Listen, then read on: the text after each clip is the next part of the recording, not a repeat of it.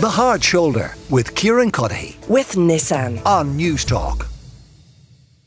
And this is the Hard Shoulder. Kieran Cuddihy with you until 7 o'clock. Now, the Ploughing Championships just around the corner, happening the third week of this month in County Laois. And there, Denis Nulty, who is the Bishop of Kildare and Leighlin, he is inviting people of all ages throughout the country to vote in a competition to identify Ireland's favourite hymn.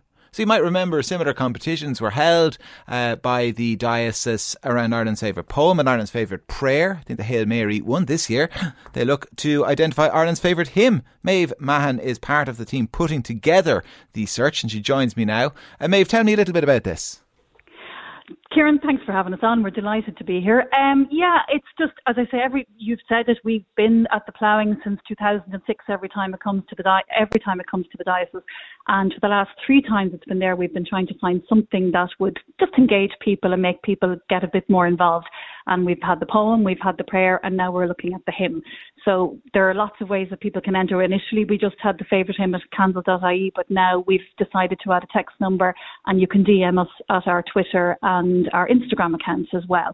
So we're getting nominations coming flooding in already. Any any early Great. leaders? Well, now I had a quick conversation with with the person dealing with it. Yeah, very a lot of hymns to Mary, uh, Queen of the May, the you know bring flowers of the rarest is definitely very much uh, trending there. Hail Queen of Heaven, On Eagle's Wings. Um, the Clouds Veil, which is actually written by one of our own priests, Liam Lawton, who's a um, composer of sacred music known the world over. And um, I'm also hearing about Faith of Our Fathers. So right. there's lots of different ones coming in. And I think as time goes on, we'll see some of the children's ones coming into vogue as well, you know, from Re- Alive O and Grow in Love. Remind remind me who won the favourite poem. I mentioned the Hail Mary won the uh, favourite prayer. What won the favourite poem? God, you're asking Oh, the I wrong put you on the spot, I can't have I? remember. That's terrible now. Well, isn't it I interesting just- though that the Hail Mary won it? the f- favourite prayer, and, and as you say, a lot of those hymns to Mary are out in the early Mary lead. are- absolutely, absolutely, and they're in the early lead, definitely. And in fact, just before I came on with you, um, I got a text to say there's now nominations coming in from Melbourne, so it's gone worldwide already. so Wow. it's really interesting because we only started. This only was released yesterday at three o'clock, so we've been really bowled over by the interest in it. It's it's great to see, you know. Nuala Kelly is with them. us uh, uh, as Yeah. well. Maeve Nuala is the Port from the Portlaoise Parish Contemporary uh, Choir. Nuala, you're very welcome to the show. Have you a favourite hymn, Nuala? Thanks very much, Kieran, and hi Maeve too. Um, have I a favourite hymn? I probably have a few front runners, as the name of my choir suggests, contemporary. So I suppose maybe I might lean more towards contemporary uh, church music, and definitely the Clouds Veil would be one that's up there uh, by our own Liam Lawton. So um, there's another one I love called The Last Supper by Bernard Sexton. So there's a few um, front runners, but of course I love some of the old traditional ones as well. Um, and only recently, um, I was just singing at Portlaoise Parish, and um, a lady came up to me afterwards and had sang "How Great Thou Art," and she just said, "Oh my God, I love that hymn." And you know, so I think that's a very popular one as well. And a lot of these from our own childhood and our own traditions, they never they never die really. They never go out, and people I think feel kind of an emotional attachment. Maybe if their parents particularly loved him, or grandparents, they'll remember them. You know. Mm. Do you, uh, has has choral music like that? I mean, has it increased in popularity? It's never went away, but did did it get something of a boom uh, on the back of the gospel choir thing that really kicked off? I guess it's probably 15 years ago. I'm talking about now. Yeah, um, not sure really. I suppose, yeah. Um, uh, you know, I think anything that gets people singing is fantastic. And um, to be told during COVID that we cannot sing, that was just horrible. So I think we're all, most choirs are back in full swing again. And I'd say a lot of choirs have seen an increase in membership because people are just kind of appreciating that they actually can sing again. So yeah. Um, Did you think practice? Did you I'd like practice over Zoom or anything, Nuala? Or can a, can a choir practice Uh, over Zoom? It's, it's hard. we tried. You can't really. There's a time lag in between. So um, I have a small choir. My choir is a small group. So we did meet a couple of times on Zoom, and you know what? Sometimes it was just to keep the connection going, Yeah. and sometimes it was just for the chat.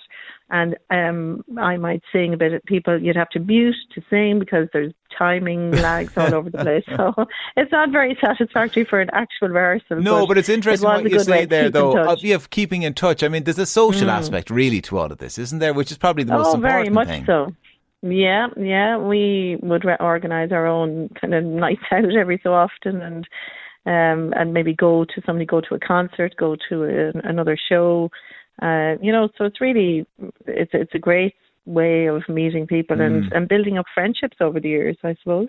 And and Maeve, uh, you know, you go to certain church services, and there'll be lots of our listeners who might only be in a church at a, a wedding or something, yeah. and a lot of the music it might be contemporary and not contemporary in the sense that Nuala was talking uh, about it, but you know that there'll be actual kind of pop songs, but just yeah. made sound a little more somber or something or holy. Um, there's there's there's a timeless quality though to hymns, isn't there?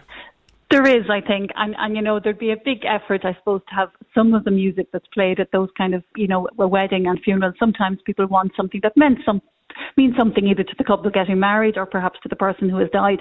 Uh, and we try to find a space for that in the liturgy. But there's, there is a time, it shows when people start thinking about what kind of music do I want to sing and what kind of music do I want at my wedding or do I want at my funeral, you know. So I think it's at those kind of times that we really go back to the emotional piece and, and it's about what, and what do I remember from school, you know, what are the hymns that, that we learned in school and, and there are lots of those as well. So I, I think there is that, that very definite attachment to it and, and I think it's going to resonate with a lot of people um, as they try to think. It's very hard to think what is your favourite hymn. You know, if you start thinking about yeah. it, there are so many, and it depends on the mood and it depends on what you're thinking about. You know, so can I, can I at, at, the risk of excommunication, can I suggest Jerusalem? I know it's an Anglican hymn, but I, and, and, we're we're going we're, we're going to be we're going to be bloody hymn. well bombarded with it over the next few days. I I, uh, I, I, would suggest, um, but it, it is a lovely hymn, yeah. uh, although yeah. we, we, don't necessarily hear it in the churches. The three of us might be going Not to, but so some of our here, listeners no. will.